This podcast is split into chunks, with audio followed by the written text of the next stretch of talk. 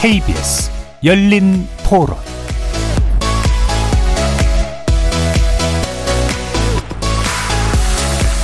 안녕하십니까. 케이비에스 열린토론 정준희입니다.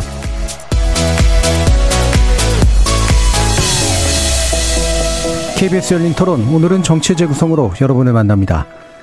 더불어민주당 김남국 의원의 가상화폐 관련 의혹을 두고 김 의원이 어제 전격적으로 자진 탈당을 발표하면서 무소속 신분으로 억울함을 밝히겠다는 입장을 밝혔는데요. 국민의힘은 김 의원의 사퇴까지 압박하고 나섰습니다. 국회법 위반 여부도 거론되면서 과연 사법적 이슈로까지 이어질지 주목됩니다. 다른 한편 국민의힘은 태영호 전 최고위원의 자진 사퇴에 따른 후임 최고위원 선출 절차에 착수했는데요. 흔들렸던 김기현 대표의 리더십이 회복될 수 있을지 주목됩니다.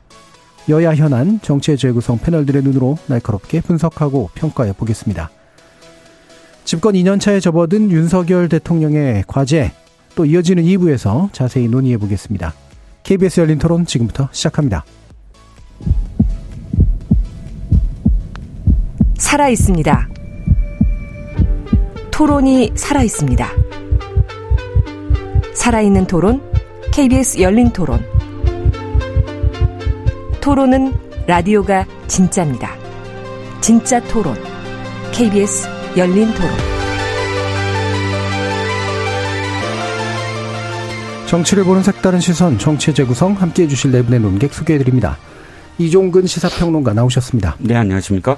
하헌기 전 더불어민주당 상근부대변인 나오셨습니다. 네, 안녕하세요. 하헌기입니다. 김준우 변호사 함께하셨습니다. 네, 안녕하세요. 김준우입니다. 최수영 시사평론가 자리해 주셨습니다. 네, 최수영입니다.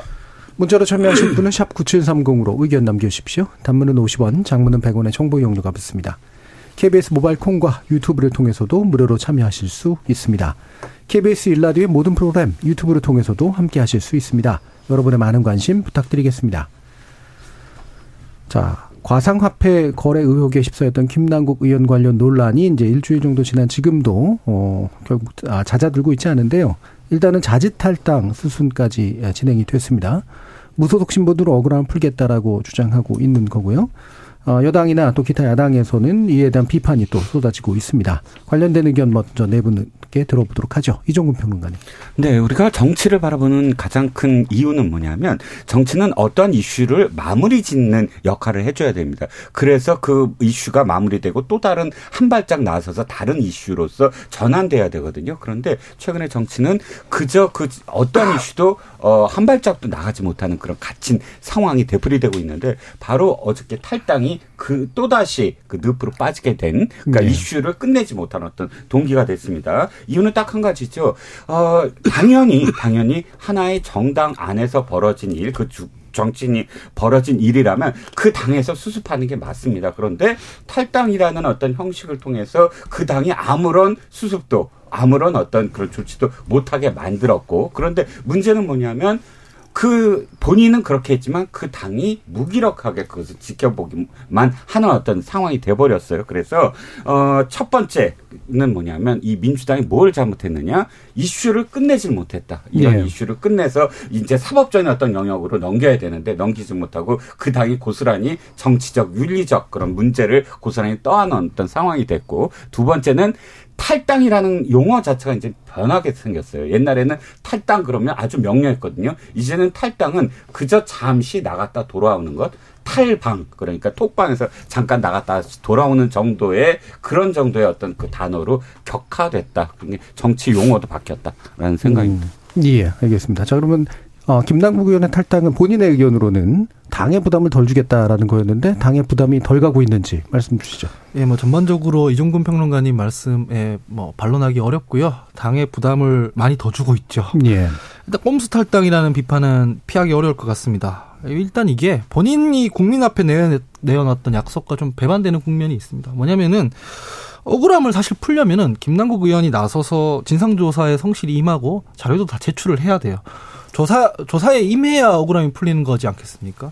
뭐, 우리 당에서 평소에 검찰이 정치적으로 편향돼 있어서 못 믿겠다고 하니까, 그래도 뭐, 당내 조사가 그래도 좀 더 공정하게 돌아가지 않겠습니까? 김남국 의원 입장에서도. 네. 당내 조사에도 임하지 않는 상황입니다. 지금은 중단돼 있는 상황이고, 그래서 사실상, 어, 지금까지는 말, 김남국 의원이 말했던 거랑 거짓말도 있어요. 뭐냐면은 자료를 다 제출했다고 했거든요. 당내. 당에 근데 제출했다고 했으나 실제로는 핵심 자료를 제출하지 않아서 조사 자체에 지금 한계가 네. 있다라고 지금 드러나고 있고요. 그래서 당에서 억울함을 풀어주고 싶어도 풀어줄 수가 없는 상황입니다. 음. 당일 부담을 덜어주기는커녕 무기력하게 만들고 있다는 지적에 동의하지 않을 수 없고요. 본인이 당에 부담을 덜 주려고 했다면 예. 내가 지금 다, 어, 지금 민주당에는 부담을 주고 있지만 당원으로서 벌어진 일이니 조사에는 성실하게 임하고 자료도 제출하겠다. 이랬으면 당에 부담을 덜 줬을 겁니다. 근데 그렇지 않고 있는 상황이라서 약간 그 해명이 약간 공색한 부분이 있고요. 다만 민주당이 이 이슈를 끊어내지 못한다라는 것은 좀, 좀 반론하고 싶은 게 어제 쇄신의총에서 조사는 계속 이어나가겠다고 했고요. 그리고 당원 당규상에 어, 이건 해석의 나름이긴 하지만 징계 절차를, 어, 그 개시를 피하기 위해서 탈당하는 경우에는 뭐 제명을 포함한 다른 규정들도 있기 때문에 앞으로 좀 더 지켜봐야 된다라고 네. 말씀드리고 싶습니다. 그러니까 당에서 할 수 있는 조치가 지금 많이 막혀 있는 거는 있으나 그래도 제도적으로 네. 풀 수 있는 방법은 있다. 네. 네. 자, 최수영 평론가님. 뭐 저는 어제 시간을 보면서 좀 느낀 게 이 김남국 의원이 굉장히 그 여, 아주 명확하게 탈당 시간을 정했다. 두 시를 했거든요.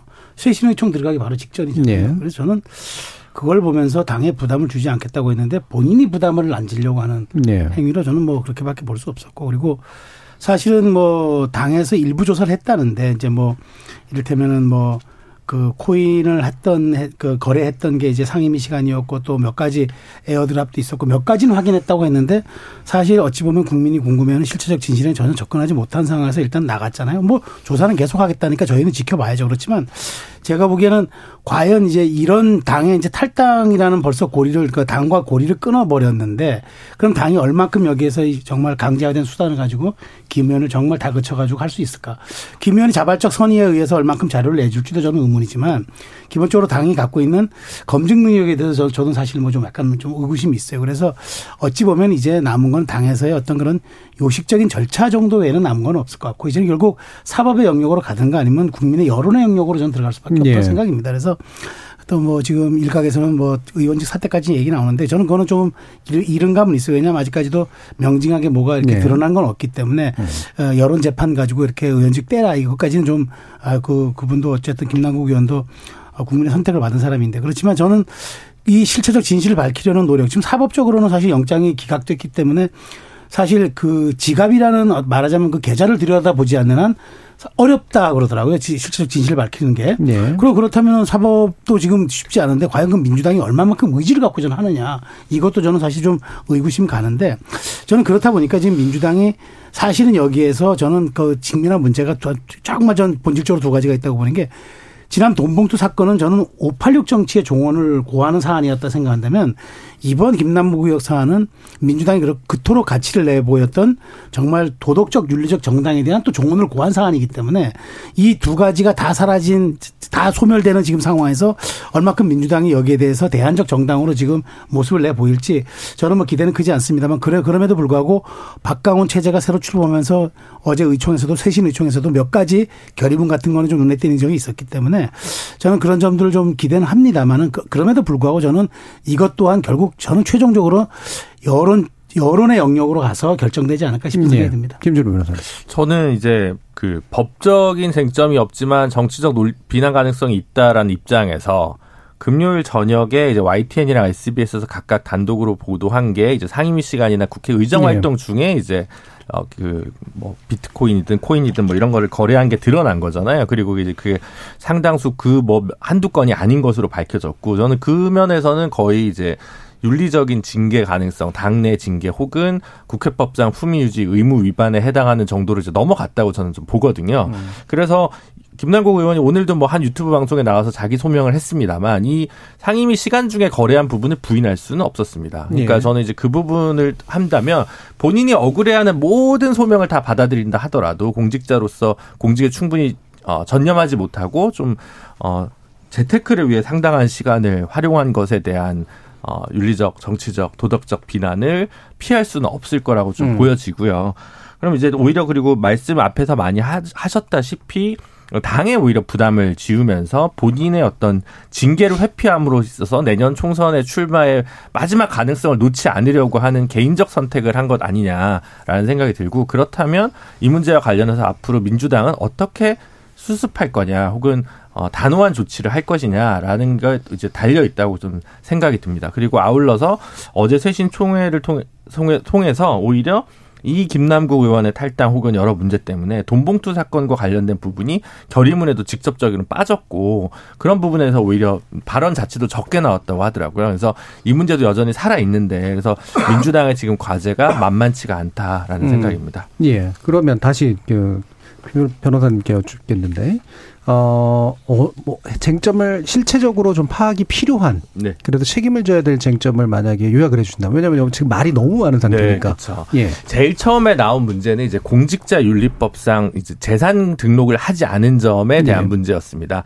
물론 이제 가상자산을 등록하라고 하는 것은 없기 때문에 일 차적으로 법적 뭐 뭐랄까 처벌이는 어려운 부분은 사실인데, 이제 외관상 실, 실체는 엘지 디스플레이 주식을 팔아서 코인에 투자했다가 거기서 나온 이익을 다시 현금화하면서 결국은 예금을 이제 맞춘 거죠. 그래서 바로 엘지 디스플레이를 팔아서 예금으로 구억이 이동한 것처럼 외관을 작출한 건데, 실제로는 중간에 거래가 좀 숨긴 겁니다. 이것까지 근데 처벌할 필요가 있느냐에 대해서는 좀 의문이 있을 수 있습니다. 그래서 네, 공직자윤리법은 그 부분에선 지나간 것이고요. 두 번째가 이해충돌방지법상 이제 과세, 가상자산의 과세를 예, 유예하는 법안에 의결한 것 혹은 발의한 것을 어떻게 볼 것인가 하는데, 이 역시 같은 법에서 입법 과정에 대한 부분들은 예외로 분명히 명문의 규정이 있기 때문에 역시 이 문제는 이제 법적 논란은 없는 상황입니다. 예. 세 번째가 지금 이제 문제가 되는 게 어 그 정치자금법으로 의율해서 압수수색 영장을 청구를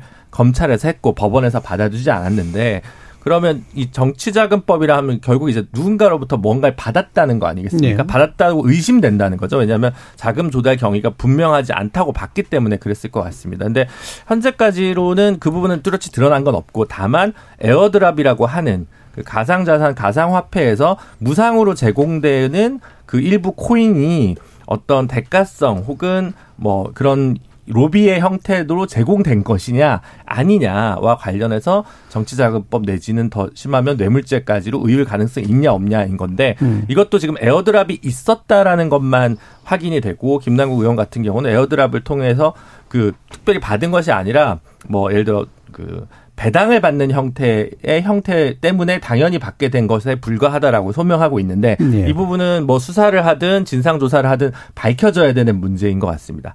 그다음으로 이제 입법 로비와 관련된 부분에 있어서 혹은 미공개 정보를 이용한 것이 아니냐라고 하는 그 많은 얼트코인을 적극적으로 투자한 것이 이상하다, 일반적인 투자치고는 너무 특정 종목에 뭐 올인을 하는 방식이 좀 이상한데 정보를 이용한 거 아니냐라고 했을 때, 그와 관련된 부분은 이게 증권이 아니기 때문에 기본적으로 자본시장법을 위반했다고 의율할 수는 없습니다. 주식이 아니기 때문에. 다만 이 문제 역시 이해충돌 방지와 혹시 관련은 없는 것인가라고 하는 부분에서 선례는 잘 없어서 확인할 수는 없습니다만, 예, 만약 법적인 문제가 있다면 그 부분까지는 정도는 들여다볼 수 있을 것 같습니다. 예. 그리고 이제 지난 아까 얘기하셨던 이제 국회법 관련된, 예, 문제까지. 국회법 관련해서 품위유지 의무 위반 정도가, 예, 있을 것 같습니다. 자, 이렇게 이제 정리를 해주셨는데, 자, 일단 당에서는 어떤 것들을 좀 더 확정해야 된다고 생각을 하시나요?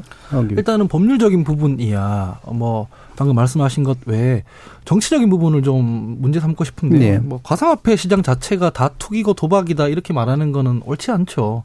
뭐 실제로 긍정적인 면도 있을 거고 부정적인 면을 좀 줄여나가고 있다 생각합니다. 그렇지만 아직 불안정하잖아요. 불안정한데다가 문재인 정부 때는 뭐 소위 박상기 장, 장관의 난이라고 해서 코인 시장 자체를 약간 악마화했던 경향도 있었습니다. 네. 그러고 나서 이거를 제도적으로 잘 안착시켰어야 되는데 부족했죠.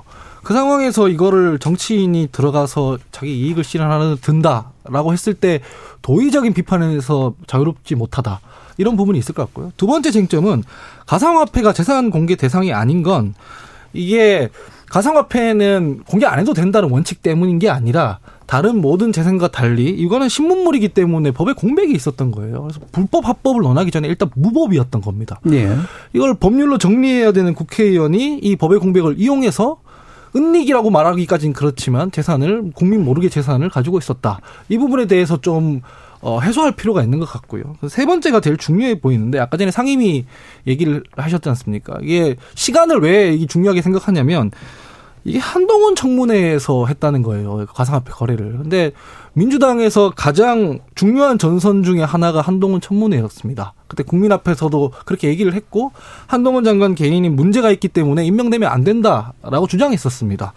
그래서 실제로 청문회 이전에는 찬반 여론이 비등비등하거나 반대가 좀 더 높거나 그랬는데 청문회가 지나고 나서는 찬성 여론이 더 높아졌습니다. 예. 왜냐하면은 민주당의 청문위원들이 잘 못했기 때문입니다. 그래서 청문회가 지나고 나서는 오히려 장관 개인의 문제라기 문제보다 민주당 의원들의 함량 미달이 더 이슈가 됐어요. 뭐 이모, 쓰리엠 예. 이런 논란들이요. 예. 그 당사자가 김남국 의원입니다.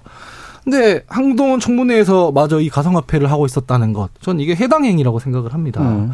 그렇기 때문에. 이게 문제가 없다고 하는 게 제가 더불어민주당 당원으로서 일단은 수용이 안 됩니다. 두 번째는 이태원 참사 부분은 이 전 국민이 다 슬퍼했고 모든 사람들이 다 정부 대응이 잘못됐다라고 하고 있는 상황에서 실제로 정부 대응을 잘 견제해야 되는 책임이 입법부에 있고 야당에게 있는데 그 질의 중에 중간에 갑자기 뭐 가상화폐 하면서 자기 사익 추구를 하고 있었다? 이건 제가 국민으로서 용서가 안 되는 부분이거든요. 그래서 조사를 통해서 재산의 규모라든가 어떤 부분을 거짓말하고 있고 어떤 부분이 부풀려져 있는가 이걸 정리하는 것도 중요한데 저는 이 국회의원으로서 자기 직무 중에 직무를 잘 수행하지도 못해놓고 이런 식으로 자기 사익 추구를 더 우선하고 있었다. 이건 기본적으로 공직자의 자세가 안 돼 있다고 생각합니다. 음, 예. 최수영 평론가님. 뭐, 지금 뭐 말씀을 주셨는데 저도 종합하면은 뭐 일단 밝혀야 될 거 민주당에서 밝혀야 될 게 어떤 종잣돈으로 했는지 그다음에 이제 두 번에 두 번째가 투자 경위는 왜 왜 했는지 그리고 코인은 무려 사십일 개나 했는데 그러면 거기에 또 우리가 흔히 얘기하는 김치 코인이라고 얘기하는 약간 좀 그 좀 불안정한 그런 코인도 삼십 몇 개가 됐던데 네. 그건 또 왜 했고 그다음에 어느 타이밍에 왜 빠졌는지. 이런 여기에 대해서는 시세조정 같은 사전에 담합은 없었는지 이런 것도 밝혀내야 되고 뭐 이해충돌 당연히 밝혀내야 되고 입법 로비도 밝혀내야 된다. 저는 사실 그 이천십이 년 대선 과정에 있었다. 이천이십 년 대선 과정에 있었던 거요.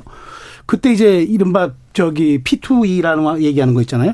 그 게임 내 화폐를 환전해 줄 수 있는 거. 근데 그거는 굉장히 위험한 것들. 그 바다 이야기라는 것 때문에 굉장히 그 그, 그 정치권에서는 그동안 법으로 이걸 규제하는 것들이었는데 마치 이재명 대표가 아, 이제는 우리가 이거 쇄국 정책도 아닌데 좀 풀어야 되지 않냐는 식의 우호적 발언을 통해서 굉장히 그때 장이 출렁거렸단 말이에요. 네. 그럼 그때는 또 관련이 없었는지 이런 것도 좀 들여다봐야 한다고 생각하고 뭐 직무유기는 당연한 거고 그래서 저는 민주당이 지금 뭐 해야 할 것도 많지만 저는 민주당이 만약 안 된다 그러면 저는 이 부분은 이제 여론전에 가서 의원직 사퇴로밖에 갈 수가 없다고 생각을 해요. 그러니까 네. 제대로 밝혀내서 국민을 설득을 하든지 아니면 설득이 안 된다 그러면은 저는 이건 정치적인 책임을 지는 것. 탈당이라는 거는 사실 요즘에 뭐 아까 이종근 평론가님 잘 지적해 주셨지만 무게감이 없어요. 말하자면은 이게 무슨 어떤 사안에 대한 책임을 지고 내가 분명히 석고되지 않는다는 그런 측면이 아니라 일시 몸을 피해서 다시 복귀를 도모한다는 그런 정치적 해석을 낳는 지금 신조어이기 때문에 저는 그것보다는 이제 여기에 대한 해명이 제대로 안 되고 민주당이 여기에 대해서 제대로 밝혀내지 못한다 그러면은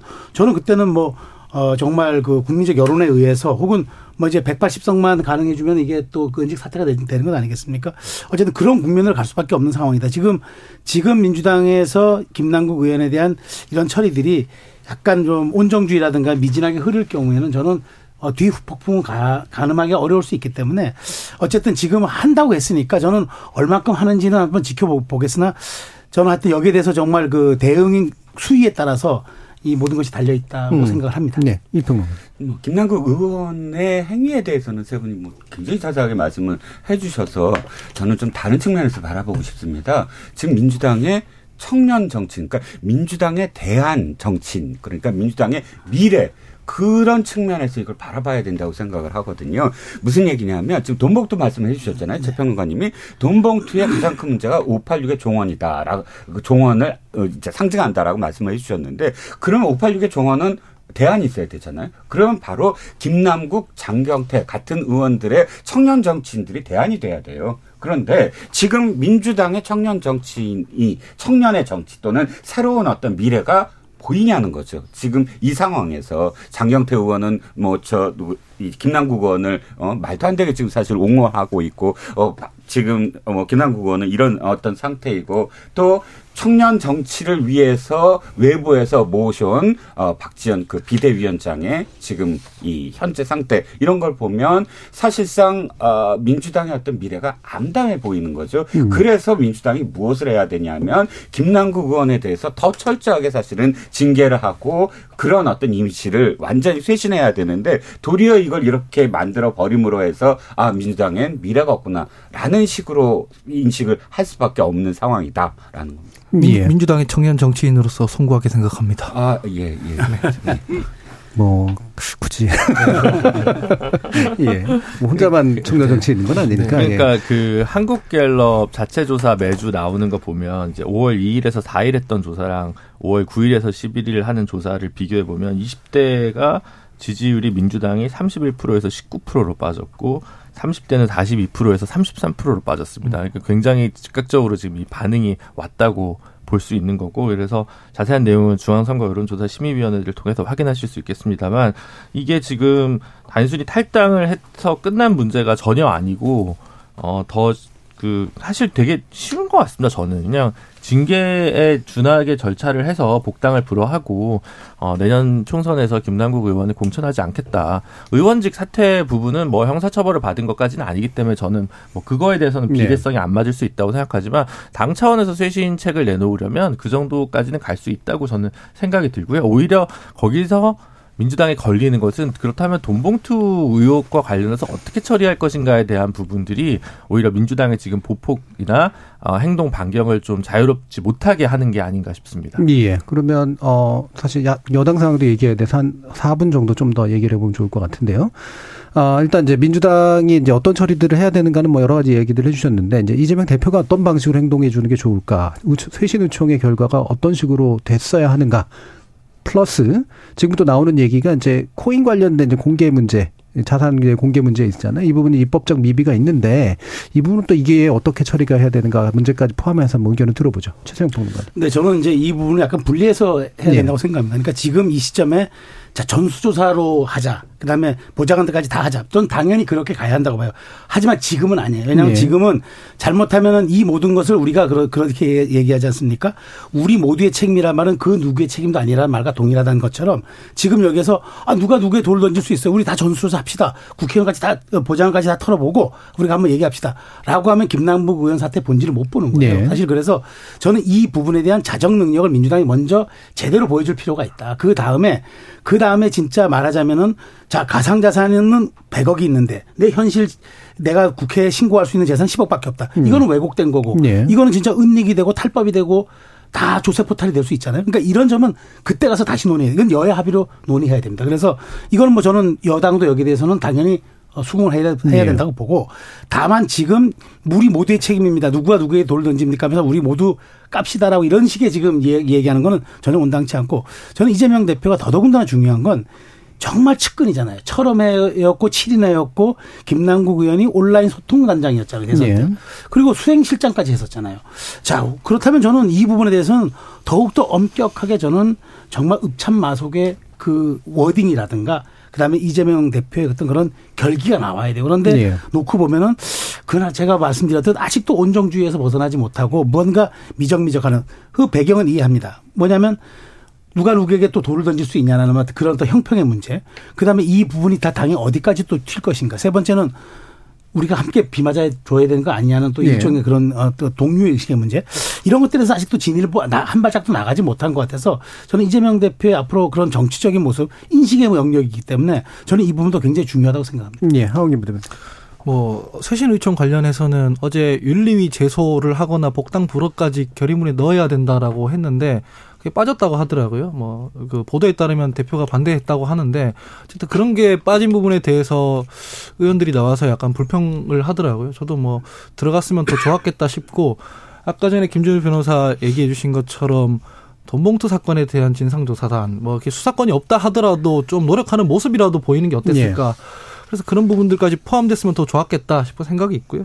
그다음에 제도 부분에 대해서는 이 재산 등록하는 부분에 가상화폐 포함시키기로 지금 얘기가 나오고 있고, 이건 아마 여야 합의로 곧 통과될 거라고 저는 전망합니다. 다만 그게 한 재발방지책이고요. 예. 선제적 대응은 아닙니다. 전 전수조사 해야 된다고 생각합니다.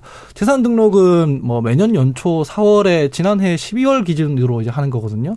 지금 법 통과돼서 내년에 재산 등록한다 치면은 이때까지 해왔던 것들에 대해서는 이게 못 밝혀낼 수가 있습니다. 예. 그런 와중에서 뭐 언론이나 어디에서 또 이 그랬다는 의혹이 밝혀지면 이게 깨끗하게 털릴 수가 없는 문제라서. 저는 이거는 깔끔하게 전수조사를 해서 털 부분은 털고 지나가고 기준을 명확하게 세워두는 게 중요하다라고 생각합니다. 예, 병행하자라는 의견이신 것 같은데요. 이종. 예, 의총에 대해서 아까 대변인께서 희망적인 부분도 있다는 말씀하셨는데 제가 부정적으로 생각하는 부분이 뭐냐면 이겁니다. 당 지도부가 의지가 없으면 아무것도 안 돼요. 지금 당대표가 어떤 의지가 있습니까? 당대표의 김남국 의원에 대한 물론 무소속으로 갔지만 이 징계를 계속하겠다라든지 또는 사실 가장 화를 내야 될 사람은 당대표라고 생각을 하거든요.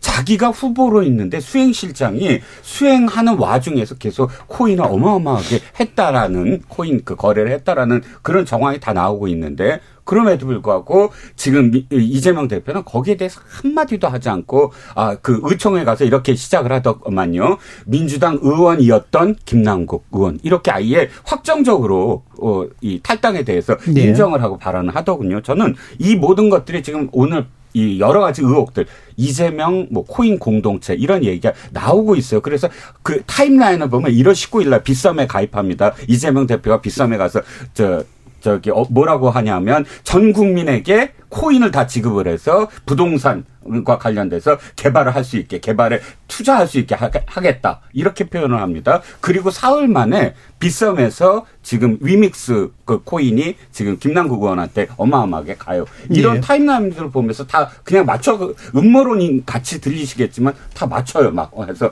예. 이재명 대표에게도 이런 어떤 뭐 여러 가지의 그런 그 이 로비가 있었던 게 아니냐. 그러니까 이런 의혹을 떨쳐버리려면 사실 대표가 나서서 이건 아무리 탈당을 하더라도 탈당 인정할 수 없다든지 내가 윤리심판원에 분명히 윤리감찰원을 윤리감찰을 지시했는데 예. 그럼 그게 개시된 거다. 그럼 십팔조가 맞다. 이건 개시됐 그 심판이 개시 징계 자체가 개시됐으므로 김남국은 지금 징계를 회피하려고 한 거다. 이렇게 대표가 이야기해야 되는데 대표는 사실 아무런 그런 이, 그 의지가 없어 보인다는 게 문제라는 거예요. 간단하게 팩트 체크만 하면 지금 조사는 계속 진행한다고 했고 전수조사 얘기까지 나왔기 때문에 팩트에 의거해서 얘기해서 뭐 아무것도 안 하고 있다 이렇게 말하는 건 아닌 것 같고요. 예. 일단은 이 부분에 대해서는 시간이 지날수록 제가 어제 취재를 해보니까 의원총회에서는 이거 그냥 넘어갈 생각이 없는 모양이더라고요. 그래서 너무 나아가서 이제 스펙트로 확인되지 않는 부분에까지 그렇게 확장하실 필요는 없다 이렇게 봅니다. 예. 가상화폐나 코인 관련해서는 한참 문제가 될, 문제라기보다 이슈로 올랐을 때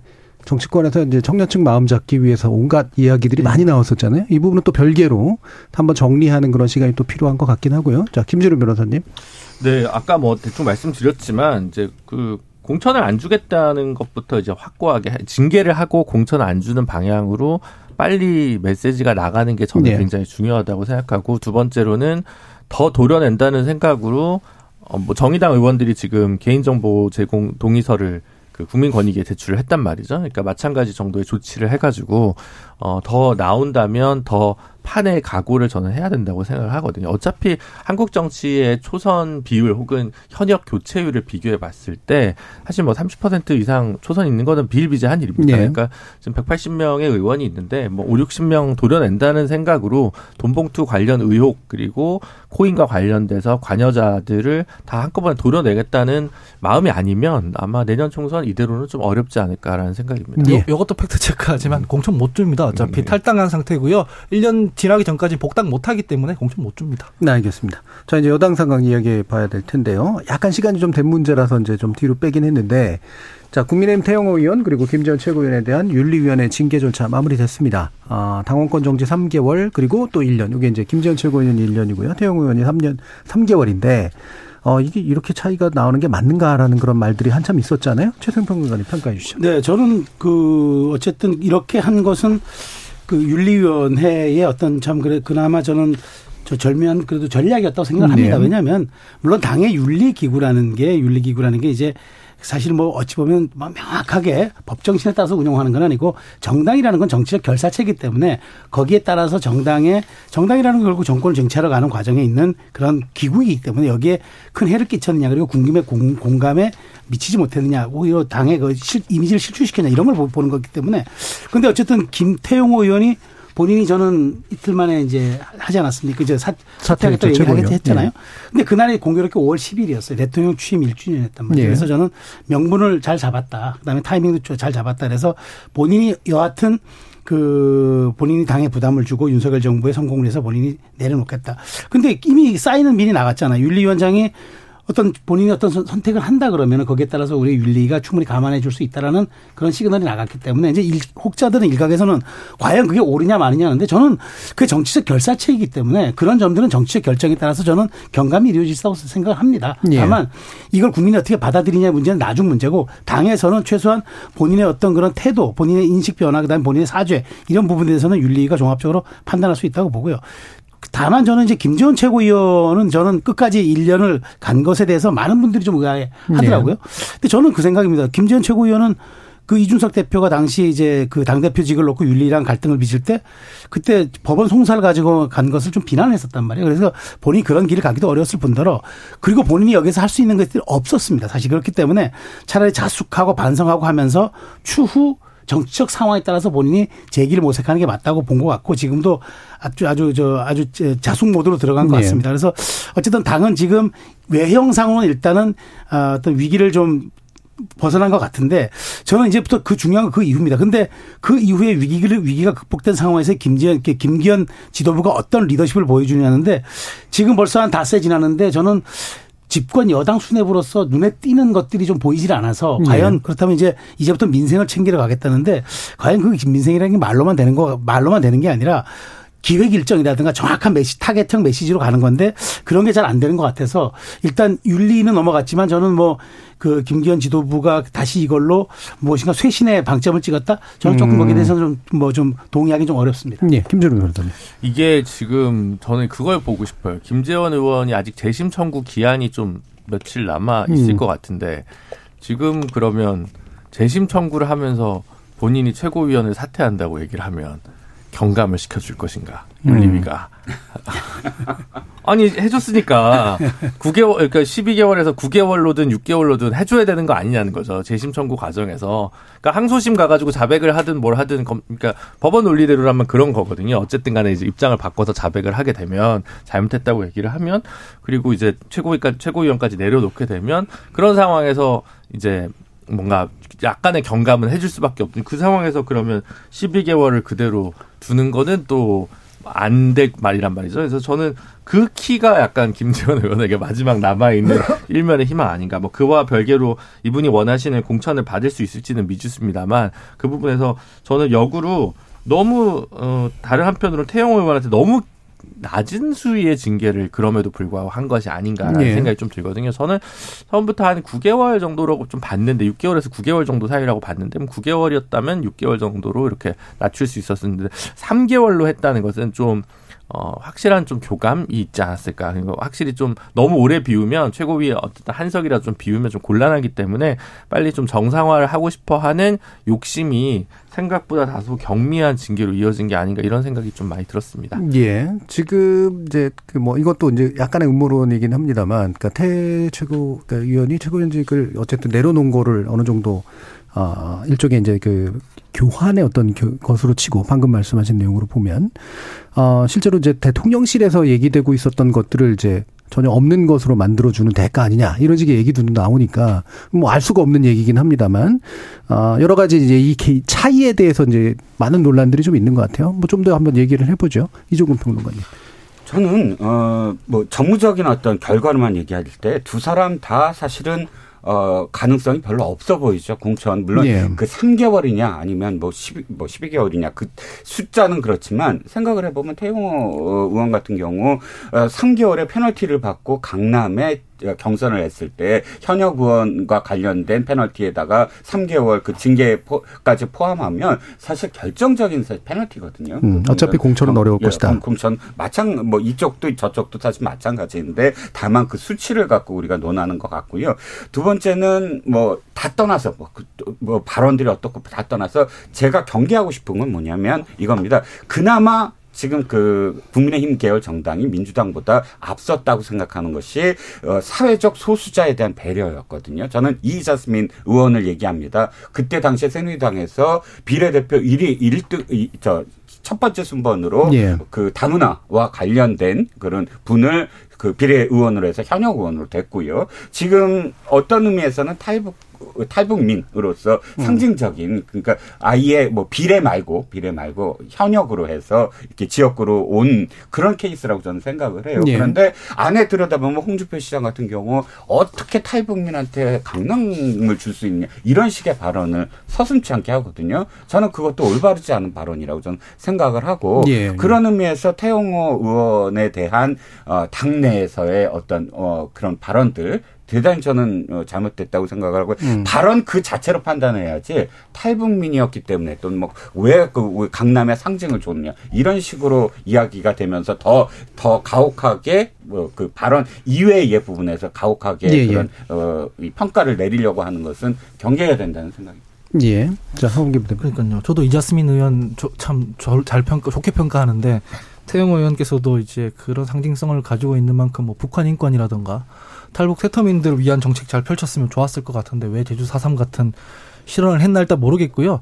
근본적으로 생각하면은 사람 징벌하는 문제에서 이렇게 해석의 여지가 넓게 열려 있는 것 자체의 문제의식을 느낍니다.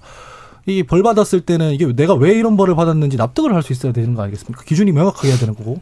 근데 지금 해석의 영역으로 열려 있단 말이죠. 사실 최고위원직 그만뒀기 때문에 이 삼 개월 정도 받았다라고 밖에 추정이 안 되는 제주 사삼에 관한 뭐 망언이라든가 이런 부분은 뭐 오일팔에 비해서 뭐 비교적 수위가 낮냐? 아, 저는 그렇게 평가할 수는 없다고 생각을 하거든요.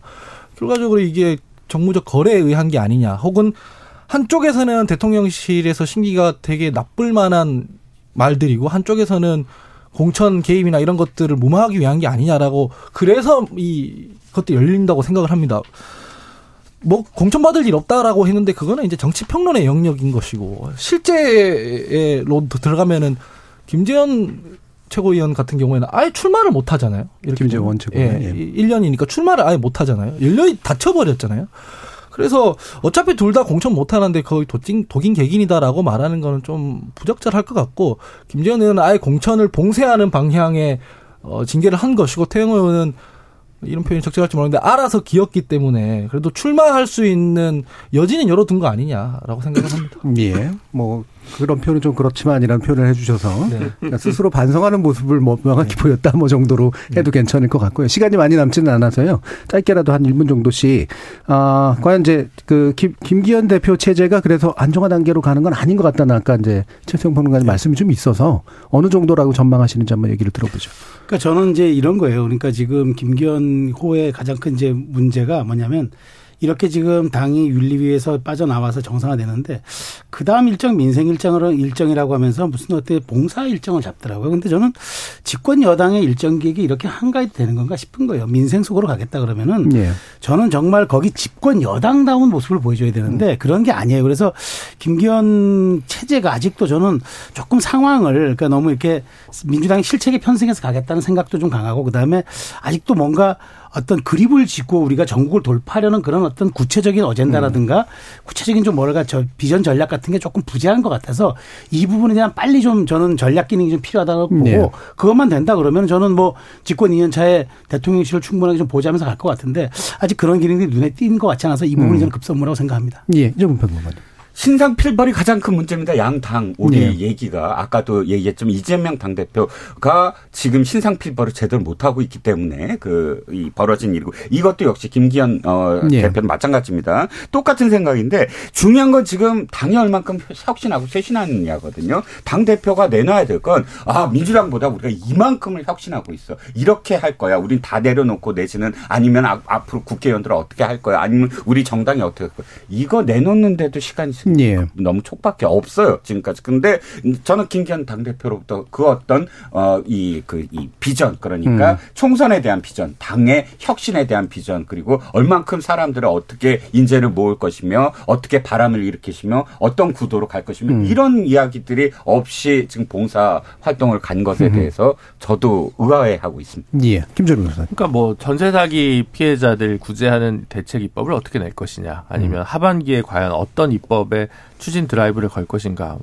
잘 보이지 않는 것 같습니다. 음. 그런 것에 대한 해법을 내놓아야 어, 그 여의도의 뭐 용산 출장소가 아니라 집권 여당의 대표다운 면모를 보여주는 것일 텐데, 계속 그 비전이 뭐랄까 당대표 선거 때부터 뚜렷이 보이지 않았는데, 그래서 무엇의 대표가 됐는가, 나는 대표가 돼서 무엇을 하려고 했던가에 대해서 좀 본인께서 성찰을 좀 하고 뭔가를 좀 내놓을 때가 지나긴 지났는데 지금이라도 뭐 늦었지만 내놓아야 되지 않을까 싶습니다. 예. 예, 짧게 말씀드리면 뭐 다 동의하고요. 좀 통 큰 모습을 보이는 게 중요한가 아닌가 싶어요. 연포탕이었나요? 연대포용 탕평. 지금 막 홍준표 신양이랑 막 싸우고 이런 모습 보면 대표 측으로는 너무 옹졸하게 군다라는 생각이 들어요. 그래서 어떻게 하면은 당에서 이 잡음 같은 것들을 본인이 안아낼 수 있을까? 이런 태도를 먼저 보이는 게 더 중요할 것 같다라는 생각이 듭니다. 예. 지금 김현우님께서는 탈당하면 책임 안 져도 되는 것처럼 또 당 차원의 징계도 어렵다는 것처럼 말하는 거는 문제인 것 같습니다. 다른 청년 정치인들에게 잘못된 본보기를 보여주는 것 같습니다. 라는 말씀 주셨고요. 김진희님은 국민의힘이든 민주당이든 국회의원들의 자질부터 다시 점검하고 필요하다면 물갈이해야 됩니다. 나라 경제 살리고 민생을 챙기는 이 중요한 시점에 정치인들의 문제로 나라가 어수선하니 정치인들 모두 자성하는 기회가 되었으면 합니다. 라는 의견까지 주셨습니다. 예, 일부를 통해서 어, 여야 양당이 지금 안고 있는 문제점들을 어, 일단 좀 짚어봤고요. 이어지는 이 부에서 윤 대통령 일 년에 대한 평가와 함께 전망까지 또 이어가 보도록 하겠습니다. 여러분은 케이비에스 열린 토론과 함께하고 계십니다. 토론은 치열해도 판단은 냉정하게. 복잡한 세상을 바꾸는 첫걸음은 의외로 단순할지도 모릅니다. 평일 저녁 일곱 시 이십 분 당신을 바꾸는 질문.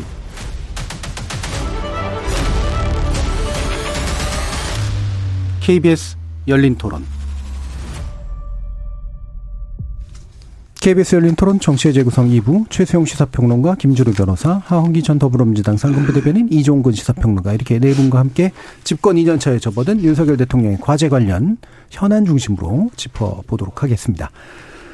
자, 또 이제 여론조사 이야기 좀 할 텐데요. 여론조사 기관은 갤럽 자체 조사입니다. 어, 정례 조사고요. 지난 구일에서 십일일까지 전국 만 십팔 세 이상 성인 남녀 천 명 대상으로 조사한 결과인데, 국정수사 수행 지지율은 지난주보다 이 퍼센트포인트 오른 삼십오 퍼센트를 기록하고 있습니다. 자세한 내용 중앙선거 여론조사심의위원회 홈페이지 참조해 주시면 되고요. 그러나 이 수치가 약간 오른 거긴 하지만 여전히 삼십 퍼센트대 지지율을 벗어나지 못하고 있고, 일, 이 년 차에 이제 이 지지율이라고 하는 건 아무래도 국제, 국정수용 동력에 그렇게 좋은 상태는 분명히 아니기 때문에 이 년 차로서는 어떤 부분들을 해나가야 될지 일단 좀 짚어보면서 이야기를 시작해보죠. 이종근 평론가님 의견 주실까요? 네, 일단 삼십 퍼센트 지지율은 역대 여덟 명, 팔십칠 년 체제 이후에, 어, 세 번째로 저는 기억을 해요. 갤럽으로만 따졌을 때 예. 노무현 대통령이 이십 퍼센트대, 이명박 대통령이 삼십사 퍼센트 때 삼십사 퍼센트로 전 기억을 하는데, 어쨌든 삼십오 퍼센트. 그런데 중요한 건 처음과 끝이 어떻게 됐느냐, 처음 시작할 때 어떻게 되고 지금의 끝이라는 게 어쨌든 예. 일 분기에서 사 분기 사이인데, 사실 진폭으로 얘기하면 처음에 시작할 때 윤석열 대통령이 높지 않았거든요. 네. 뭐 다른 어떤 역대 대통령들은 육십 퍼센트, 칠십 퍼센트 막 이렇게 육박할 때 오십 퍼센트대 정도의 지지율로 시작을 해서 진폭 자체가 크지 않은 그런 상황, 크게 기대를 안 했지만 그렇다고 해서 크게 떨어지지도 예. 않은 그런 그 이 지지율을 계속 기록하고 있습니다. 물론 여기서 안주해서는 안 되겠지요. 어, 이명박 대통령 예를 들어서 일 년 동안 사실 민주당과 또는 어, 이 시민 어, 좌파 시민운동 단체가 그렇게 흔들었습니다. 광우병, 지금으로 얘기하면 비과학적인 그런 그 뭐 이 용어를 동원을 해서 어, 일 년 동안은 흔들어서 사실 삼십 퍼센트대 지지율로 떨어졌는데, 다시 오르는 어떤 계기가 이 년 차부터 됩니다. 이 년 차에서 어, 다시 한번 글로벌 금융 위기에 닥쳤을 때 네. 실제로 이명박 대통령이 진 진두지휘를 하면서 그걸 극복을 했거든요. 우린 청계천을 기억을 하지만 또 뭐 중앙 그 이 버스 차로만 기억하지만 그때 당시에 이명박 대통령이 야전 침대를 어, 방에 놓고 진두지휘했던 건 사실 잘 기억을 못 해내긴 합니다. 청계천이나 중앙차로는 시장 시절 아닌가요?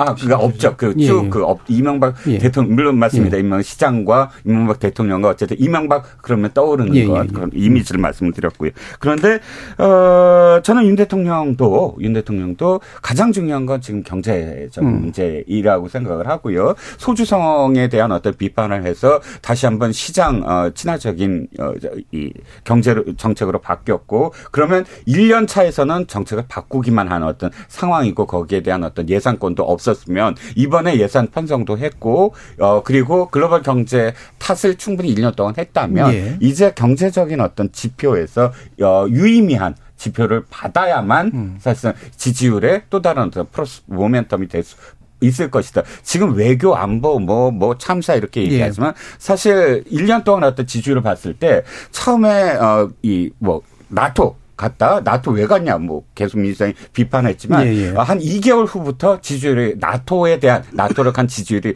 반영이 됐어요. 왜냐하면 폴란드가 방산에서 어, 무기를 사기 시작하고 예, 체코가 예. 원전에서 음. 어, 이 엠오유를 체결하기 시작하고 이런 좀 뒤 약간 텀이 있게 반영이 예. 되고 있고 그것이 안정적으로 지금 쌓여가고 있다고 저는 생각을 하거든요. 한미 정상회담이나 한일 정상회담의 결과도 좀 마찬가지라고 생각합니다. 그래서 결론적으로 말씀을 드리면 어쨌든 경제. 음. 경제적인 지표를 어, 지금 국민들이 받아 그러니까 받아봐야만 어? 그 이 이 지지율이 오를 수 있는 모멘텀이 될 예. 거라고 생각합니다. 결국은 경제가 중요하다라는 말씀이신데, 그 다른 분들도 말씀 듣기 전에 그러면 이제 이명박 대통령 때는 이제 반대파들이 흔들어서 떨어진 거라고 이제 보신 거잖아요. 윤석열 대통령 때는 뭐가 문제라고 보시는 건가요? 윤 대통령의 문제는 저는 이렇게 생각을 해요. 물론 똑같습니다. 그, 그러니까 이 지금은 진영 정치예요. 그 당시보다 더 아주 예. 반대를 위한 반대. 그러니까 비트크라시라고 저는 생각을 하거든요. 예. 지금의 민주당이 어, 생각을 해보세요. 저는 어, 노무현 대통령이 처음으로 방미했을 때 한나라당의 논평이 생각이 납니다. 방미에서 돌아왔을 때 한나라당이 제일 야당이었고 그 당시에 어, 다수였어요. 다수당이었어요. 예, 옛날 얘기하면 너무 길어지니까 아, 윤 다수당이었어요. 근데 한나라당 논평 딱 이거였어요. 음. 방미 아주 고생 많이 많으셨고 거기에 대해서 예. 그 이 평가를 한다. 높이는 없지만 평가한다라고 했어요. 지금 미, 대통령이 어, 예, 외국에 나갔다 오면 무조건 참사예요. 어떤 예. 것도 인정을 안 합니다. 단 한 가지도. 이건 어, 그 이외에 어떤 모든 부분도 마찬가지거든요. 그 앵커님 질문의 답은 뭐냐면 이명박 대통령 때보다 더 많은 흔들기를 예. 하고 있다. 그럼에도 저는 이 정도의 지지율이라면 선방한다라는 음, 말씀입니다. 더 많은 흔들기의 결과다. 예. 예.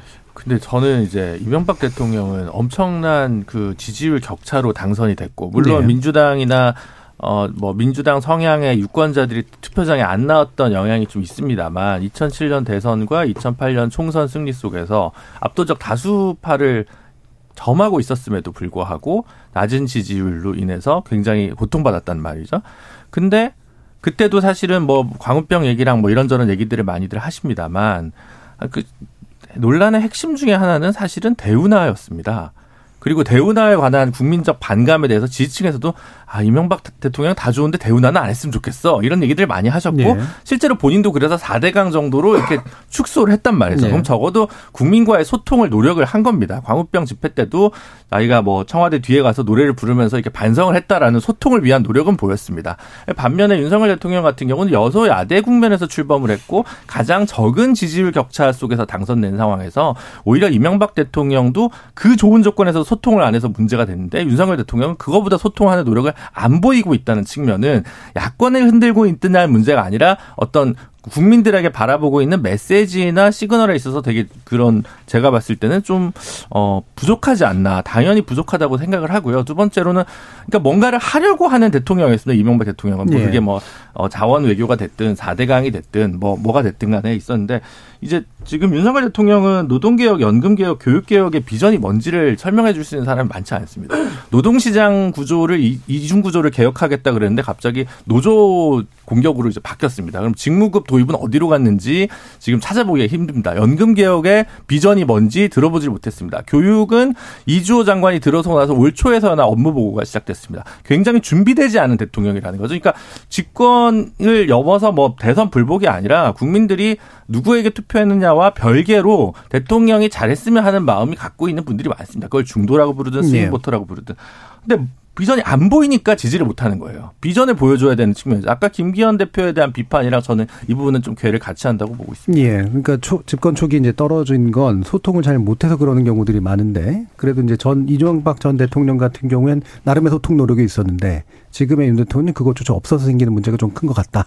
일단 이렇게 요약되고요. 네. 최수영 평론가님. 그 일단 그 이 윤 대통령 지지율을 놓고 보면 제가 지난번에도 한번 말씀드렸는데 예. 몇 가지 특징적인 지지율 변화가 있어요. 그러니까 일종의 더블 디 현상. 그러니까 네, 네. 올라갔다 내려갔다는 진폭이 커요. 그러니까 취임 초기 오십이였다가 그다음에 이십 떨어졌다가 삼십 떨어졌다가 이십이었다가 다시 삼십 가고 이런 네. 진폭이 큰데 이게 이제 뭐냐면 뭔가 안정적이지 못하다는 거예요. 그러니까 음. 뭔가 이 지지 기반도 그렇고 윤 대통령에 대해서는 과거처럼 특정하게 뭐 박근혜 전 대통령이라든가 이런 분들처럼 콘크리트 지지층이 아직은 부재하다는 뜻이고, 두 번째가 뭐냐면 데드크로스가 너무 일찍 고착화 됐어요. 네. 칠월 첫째 주에 이미 갤럽 조사로 이미 이제 긍부가 바뀌어 부정이 긍정을 앞지르는 결과가 나타났고, 그리고 작년 칠월 이후에 이십 퍼센트 지지율 갤럽 조사만 그렇습니다. 네. 십삼 번입니다. 음. 너무 많아요. 그래서 저는 이 세 가지 원인이 뭐냐도 놓고 보면 첫 번째 말씀 동의합니다. 경제의 부분이 있습니다. 이종근 평론가님 말씀에서 저 동의하는 건 국민들이 뭔가 일 년 동안 체감할 수 있는 게 없었어요. 경제가 없었어요. 그런데 이제 또 두 번째가 뭐냐면 선거연합이 해체돼 버렸죠. 음. 영 점 칠육으로 이겨버렸는데 그나마 이준석, 안철수로 대변되는 그 그나마 중도 소구의 역량을 가진 사람들을 이미 이제 밖으로 버렸단 말이에요. 예. 그 바람에 더 이렇게 안으로 왜소화되는 경향이 있었고, 세 번째가 정교한 전략이 없었어요. 이를테면 뭐 그런 거죠. 문재인 정부가 욕을 먹더라도 소득주도 성장, 박근혜 정부 뭐 창조경제, 그다음에 뭐 와이에스 신경제 뭐 이런 식으로 뭔가 어젠다와 담론을 가지고 정확하게 정책화시켜내는 노력들을 보이면서 국민과 동일체로 가는 그런 어떤 캠페인이 있었는데 이게 없었어요. 그러니까 저는 이제 다시 거꾸로 얘기하면은 윤 대통령이 집권 이 년 차를 맞아서 이걸 회복하려면 거꾸로 얘기하면 돼요. 정교한 전략을 다시 짜야 됩니다. 그럼 타겟형으로 가고 뭘로 갈 것인지 짜, 짜야 되고, 외교에서 많은 성과를 가져왔잖아요. 물론 까먹기도 많이 까먹었어요. 어쨌든 그렇지만 외교가 그나마 동맹외교, 가치외교, 글로벌 외교로 전환된 건 맞습니다. 자, 그럼 여기에서 경제는 사실 선순환하기 어려워요. 음. 우리 우리 뜻대로 되는 게 아니니까 여러 가지 국제 정세를 보니까. 그렇다면은 저는 어, 이 부분에 대해서는 이제 말하자면은 지금 동, 새로운 동맹 질서를 가지고 국민들에게 잘 설득하면 됩니다. 세 번째 뭐냐면 선거연합이 해체돼 버렸잖아요. 근데 이미 김기현 대표로 상징되는 친윤 체제가 출범하지 않았습니까? 그럼 됐어요. 그럼 이제부터 뭘 해야 되냐? 총선까지 외연 확장해야 됩니다. 예. 캠페인, 정책, 모든 것 그쪽으로 나가면 됩니다. 그런데 이 세 가지를 얼만큼 지금 연동적으로 잘 해낼 수 있느냐? 저는 그게 관건인데 이게 이 년 차의 이제 과제인데, 저는 어쨌든 이 세 가지를 해낼 수 있는 게 앞서 말씀드린 여론조사상 나타났던 세 가지의 수치, 특징들을 저는 그나마 극복할 수 있는 지름길이 되지 않을까 싶어요. 음, 예. 방금 말씀 주신 이제 데드크로스로 일어났던 한국갤럽 조사가 이천이십이 년 칠월 오일에서 칠일에 예, 첫째 주, 첫째 주 얘기예요. 예, 그 내용을 이제 말씀 주셨습니다. 예. 자, 하헌기 부대표. 저는 인식을 좀 바꾸는 게 좋겠다 이렇게 생각합니다. 이 주 전에 국, 윤, 윤석열 정부 일 년 국정 뭐 성과 자료집 이런 게 나왔습니다. 제목이 뭐 자유민주주의와 시장경제의 복원 이래가지고 일 년 성과 자료집인데 제가 봤습니다. 뭘 적어놨는지 보니까 경제 이런 파트에서는 역대 최고 수출 달성. 근데 그래프는 뭐냐면 이천이십일 년에서 이천이십이 년까지 딱 나와 있어요. 근데 일 년 기준으로 하려면 이천이십이 년부터 이천이십삼 년이어야 되잖아요. 오월까지. 이 기간 동안의 팩트는 뭐냐면 십사 개월 연속 무역 수지 적자, 뭐 칠 개월 연속 수출 감소 이거거든요, 팩트는. 예. 근데 이천이십일 년부터 이천이십이 년까지 딱 넣고 역대 수출 최고치 이렇게 딱 넣어놓고, 이것만 뿐만이 아닙니다. 사회 복지 영역에서 보면 기준 중위 소득 역대 최대 인상. 이천이십일 년부터 이천이십이 년입니다. 이천이십이 년부터 이천이십삼 년은 영 점 사 퍼센트 포인트 올랐거든요. 별로 차이도 없어요. 그러니까 자꾸 성과를 홍보 뭐 이런 걸로 치장을 하려고 든다. 선별한다는 말씀이시죠. 예. 그러니까 예.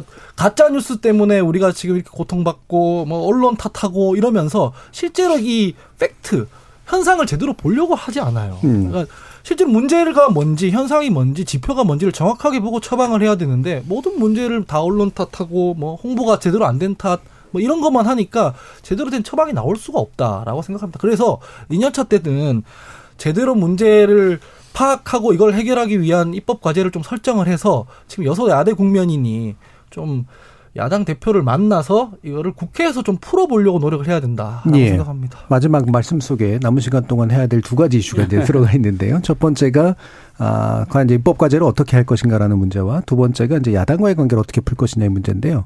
일단 입법 과제 문제에 있어서 이제 당장 당면하고 있는 부분이 야당 주도로 통과시킨 이제 간호법에 다시 한번 이제 제이 요구권이 발동될 가능성이 이제 높아지고 있는 것 같은데 이런 부분들을 어떻게 이제 보시는지 더 얘기를 해보죠. 네, 근데 저는 참 이게 딜레마예요. 그러니까 대통령이 지난번 양곡관리법도 거부권 네. 행사했는데 이번에 또 거부권을 행 제이 요구권에 대해서 또 다시 행사를 해버리면은.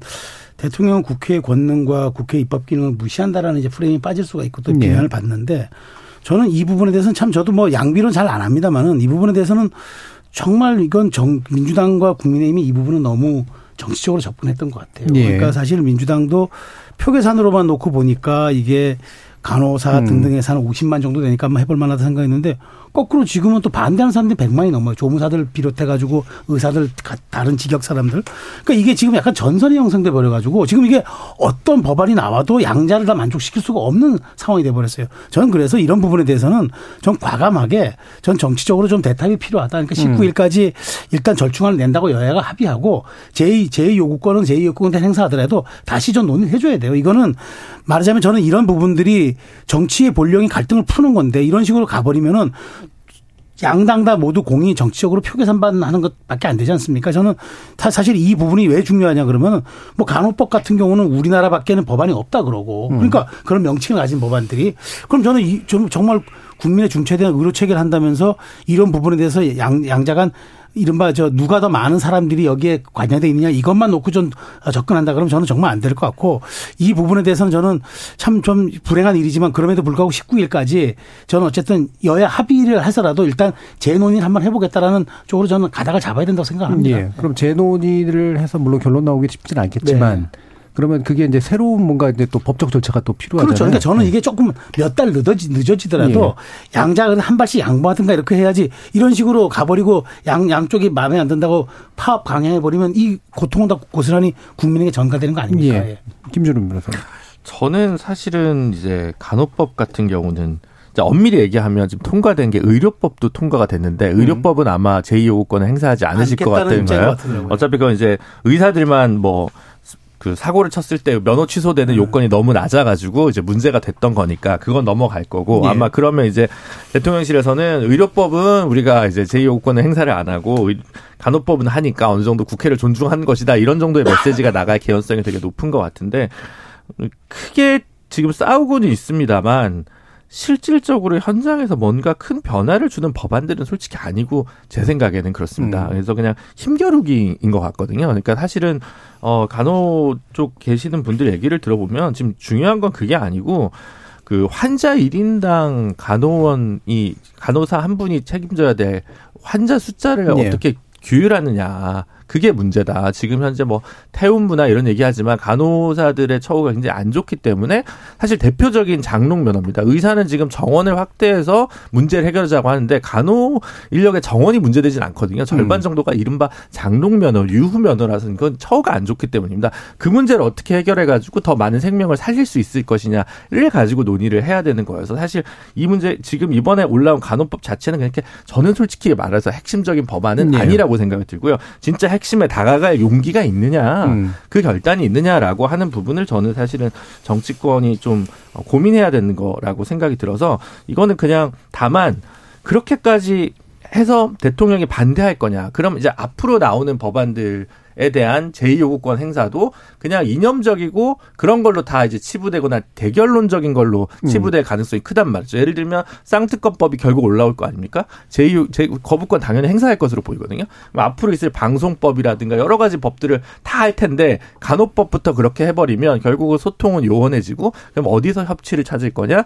원내대표 다시 만난다고 하는데 그걸 만나서 뭐 할 거냐라는 예. 질문에 답이 없다는 생각이 많이 듭니다. 예, 이 정도. 음, 거대 담론을 자꾸 말씀드리게 되는데 오늘은 저는 되게 부끄러운 게 뭐냐면 어, 우리가 진짜 나가야 될 건 스위스라든지 뭐 기타 이 유럽의 일부 국가들이 한 가지 어떤 직역 간에 또는 이런 내부의 어떤 갈등이 있는 법안을 얼만큼 수구의 과정을 거쳐서 그것들을 음.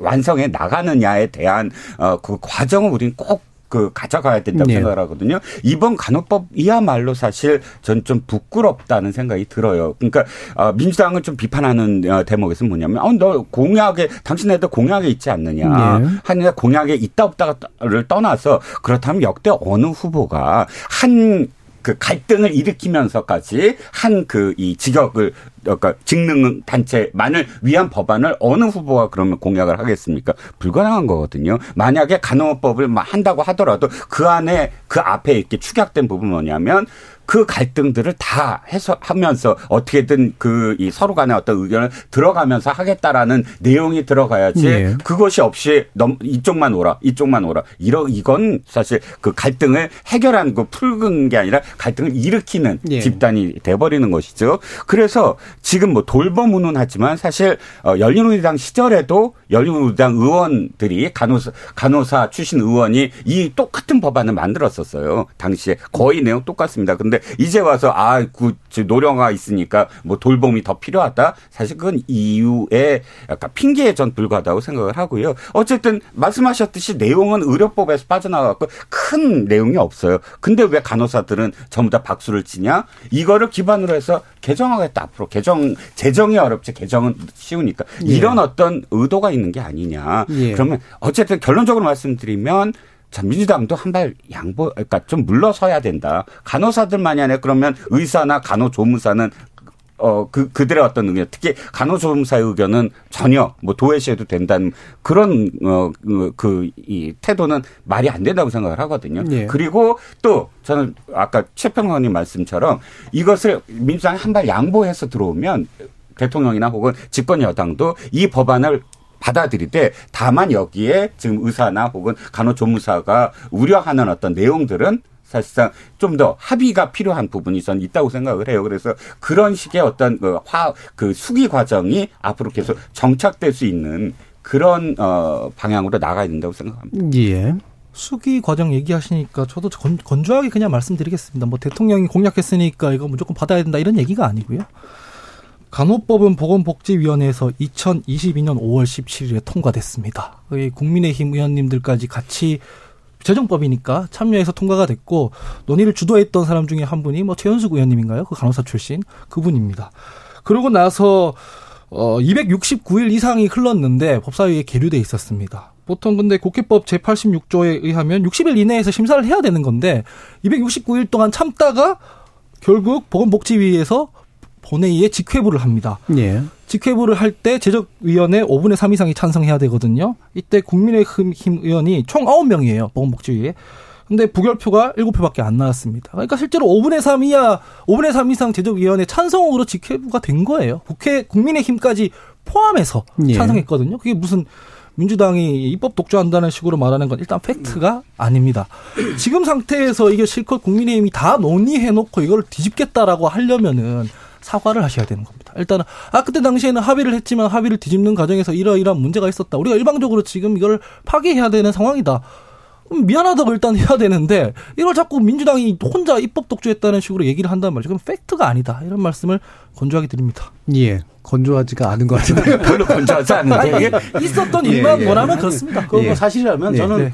뭐, 그, 뭐, 사실 이게 좋은데, 제가, 저도 디테일하게 법안, 성향, 상황 과정들은 내가 못 봤지만, 그럼에도 불구하고 사실 이게 민주당은 대통령의 공약이니까 밀어붙인다고 얘기했고, 근데 국민의힘은 저간의 사정이 그렇다면, 저는 당연히 이 부분에 대해서는 책임있는 정당으로서는 우리가 네. 입장을 바꾼 거에 대한 표명을 해야죠. 그리고 음. 사과할 게 있으면 사과하고, 그 다음에 다시 재논의하겠다고 얘기한다면 책임있는 집권 여당으로서 저는 강한, 강력하게 그런 부분들은 다시 이야기를 해도 된다고 생각합니다. 예. 뭐, 짧게 혹시 더 얘기하실 거 있으시면. 아니, 저는 늘 얘기하지만, 그냥, 근데 이런 이렇게 되면 제가 늘 주장하던 입론이 이제 어그러지거든요. 저는 이제 양당이 제시했던 대선 공약의 교집합을 찾아서 그것부터 입법하면 되는 네. 거 아니냐라고 얘기하는데 그것도 안 된다는 거잖아요. 아, 그러면 이제 정치 평론을 왜 하고 저 이제 갈수록 저희 그 현실이 더 뭐랄까 비루해지니까 평론의 풍경이나 이야기거리도 계속 이렇게 뭐랄까 축소되는 것 같고 네. 할 얘기가 갈수록 없어지는 느낌이 들어서 그럼 이제 저희가 무슨 얘기를 합니까? 음. 알겠습니다. 자, 그러면 나머지 시간 동안은 뭐 길진 않습니다만, 아, 기본적으로 이제 양당 원내대표 회동 제안을 김지표 국회의장이 한 부분에 대해서 윤 대통령이 이제 가겠다라는 긍정적인 뜻을 표시했다고 하는데, 과연 이것이 이제 이후 과정에서 좀 정치적으로 좀 변환점을 줄 수 있을까에 대한 나름의 전망을 좀 들어보도록 하겠습니다. 김준우 변호사님. 그러니까 저는 이제 아까 드린 음. 말씀이니까 무엇을 줄 수 있느냐라는 부분에 있어서 양보해라가 아니라, 그럼 대통령실에서는 야당과는 뭐 당 대표는 만나기 싫더라도 그럼 뭔가 줄 수 있는 게 있어야 되지 않겠습니까? 결국 트레이드오프가 되건 협, 협의가 되든 뭐가 되든 간에 그냥 어이 양보해라, 뭐 대선 불복하냐 이러면, 제가 늘 하는 건 이게 일 퍼센트 차이도 안 나는데 그 야당 말을 너무 안 듣는 것도 대선 불복 아니냐라는 이제 말씀을 항상 여당 쪽에 돌려드리고 싶은 것이고, 그렇다면 뭐라도 여야가 좀 지금 꼬여있는 실타래 중에 야당 말은 뭘 듣고 여당에서 이거는 좀 우리가 집권했으니 좀 풀어주세요라고 얘기할 그 리스트가 있느냐, 그 리스트를 마련하고 있느냐가 제일 중점인 것 같습니다. 그냥 음. 한번 뭐 상춘제나 뭐 어떤 국회 어디 의장 공간이나 이런 데서 이렇게 뭐 밥 한번 먹고 이런 포토제닉 이런 것도 뭐 중요하겠습니다만, 더 중요하게 그 다음으로 나아갈 수 있는 동력을 뭔가 만들어야 되지 않을까. 예를 들면 지금 육 개월째 혹은 그 이상 답보 상태인 선거제도 개혁, 지난주에 이제 공론화까지 이제 끝났습니다만, 그런 부분 어떻게 할 거냐. 대통령께서 그 연초에 조선일보랑 인터뷰한 이후에 아무런 메시지가 나오고 있지 않습니다. 그럼 거기에 대해서는 뭘 풀 거냐라든가 뭐 몇 가지 현안들에 대해서 뭔가 좀 어, 흔쾌히 내놓는 분, 내놓는 부분이 좀 있어야 될 텐데 음. 그런 부분에 대해 사고 없이 그냥 만나는 거 해서는 그냥 단발적인 이벤트로 끝나지 않을까라는 생각이 들어서 걱정이 됩니다. 네. 이종근 평론가님. 여당이 사실 뭐 입법을 추진해갖고 지금까지 뭐 소수당이긴 하지만 드라이브 걸었던 적이 별로 없고, 거의 다 지금 쟁점 법안들은 지금 민주당이 하고 있지 않습니까? 그런데 어 그런 상황 속에서 어 민주당도 어느 정도는 만나자고 계속 이야기를 하는 상황이라면 뭔가 어 카드가 있을 걸로 생각이 들고요. 음. 저는 대통령이 어 만나겠다라고 이야기하고, 또 주호영 원내대표 시절에도 계속 어 당시에 윤호중 원내대표에게 그런 뉘앙스로 얘기를 한 것으로 기억이 납니다. 그렇다면 일단 일, 이재명 당대표가 옛날에 조선시대 왕들처럼 이 왕세자들한테, 태자한테 그걸 떠, 저, 떠보기 위해서 나 저 양해할래 했다가 예. 갑자기 막 뭐 사과하고 뭐 그 석고대사하고 하는 예. 그런 뜻이 아니라면 음. 그 이 원내대표에게 아 원내대표 가도 돼, 그게 진심이라면 저는 김지표 국회의장이 어느 정도의 어떤 그런 그 이 상황들, 민주당의 상황들을 충분히 인식하고 말을 던졌을 음. 테고, 또 대통령실도 그걸 받아들였다고 생각을 하거든요. 어 가겠다. 예. 이것들은 그냥 하는 말이 아니라 어느 정도의 어떤 교감이 저는 있다고 생각을 음. 하고, 그 교감은 분명 지금 변호사님 말씀하신 것처럼 무엇인가를 내놓을 수 있을 때 사실 만나는 거거든요. 예. 그게 무르익은 상황이기 예. 때문에 저는 가능하다고. 예. 한 일 분 정도씩 들어봐야겠네. 네, 저는 뭐 저는 이번 그 만약 양당 원내대표 간다 가신다 그러면 저는 굉장히 그 긍정적이라고 생각하고, 아마 김 의장님도 아마 그런 여러 가지 공간을 생각하고 했을 겁니다. 네. 근데 따라서 첨언 드린다면은, 이번에 만일 그 이번에 지 세븐 순방 갔다 오시잖아요. 그러면 뭐 이재명 대표 안 만나더라도 이번에 원내대표 만났다는 그런 이제 그 그런 것처럼, 저는 그 관련된 뭐 외교 국방 관련된 분들 상임위들 여야 만나서 의회 조정 차원에서 한번 이렇게 얘기를 하는 예. 것도 저는 굉장히 좋은 모습을 생각하고 음. 앞으로 그런 쪽으로도 확대시켜 나가야 된다 조언을 음. 드리겠습니다. 예. 보수 정당의 초상화가 걸려 있을 김영삼 대통령, 예전에 그 원로분 한 분한테 들었는데. 디제이가 되게 김영삼 대통령 곤란하게 한 적이 있어서 참모들이 이거 대응할까요? 물어보니까 음. 김영삼 대통령이 그랬대요. 냅둬라. 대통령이 팔을 야당한테 져줘야 이라도 건진다. 그게 국정 운영이 제일 중요하다. 양보를 좀 하셔야지 전국이 풀릴 것 같습니다. 예. 자, 지금 공오팔사님께서 새 정부가 시작됐는데도 야당이 너무 협조를 안 해줍니다. 정부 개혁안을 야당이 힘으로만 막는데 무슨 수로 일을 합니까? 라는 의견 주셨고요. 김영희님은 정부 여당은 간호법이 싫은 게 아니라 민주당이 찬성하니 반대하는 것 같습니다. 반대를 위한 반대 아닌가요? 라는 말씀 주셨고요. 문동준님께서는 이제는 여야가 좀 만났으면 좋겠습니다. 그리고 어떤 의제가 생기면 제발 국민의 이익을 위해서 힘써주세요. 상대방 어떻게 비판할까에 골머리 쓰지 마시고, 라는 의견까지 주셨습니다. 자, 오늘 케이비에스 열린 토론 정치의 재구성은 이것으로 모두 마무리하겠습니다. 오늘 함께 계신 네 분, 이종근 시사평론가, 하헌기 전 더불어민주당 상근부대변인, 김준우 변호사, 최수영 시사평론가, 네 분 모두 수고하셨습니다. 감사합니다. 감사합니다. 감사합니다. 저는 내일 저녁 일곱 시 이십 분에 다시 찾아뵙겠습니다. 지금까지 케이비에스 열린 토론 정준이었습니다.